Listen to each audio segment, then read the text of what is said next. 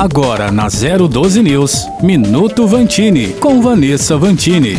Quais as suas metas para dois mil e vinte e dois? Espero que entre elas esteja estudar mais, pois saiba que essa deve ser uma missão de vida. Tem sempre algo a mais para a gente descobrir e melhorar. Se o problema for falta de recurso para investir nessa área, a dica é procurar por cursos de graça. Muitas instituições oferecem essa modalidade. A Fundação Bradesco, por exemplo, tem vários cursos rápidos, desde técnicos de lazer e recreação até responsabilidade social e sustentabilidade. É só acessar o site deles e aproveitar. Os P A Ts, postos de apoio ao trabalhador das cidades, também disponibilizam muitas oportunidades. Estudar pode ser um despertar para novos campos profissionais. Vanessa Vantini para a Mix F M. A gente se encontra durante a programação.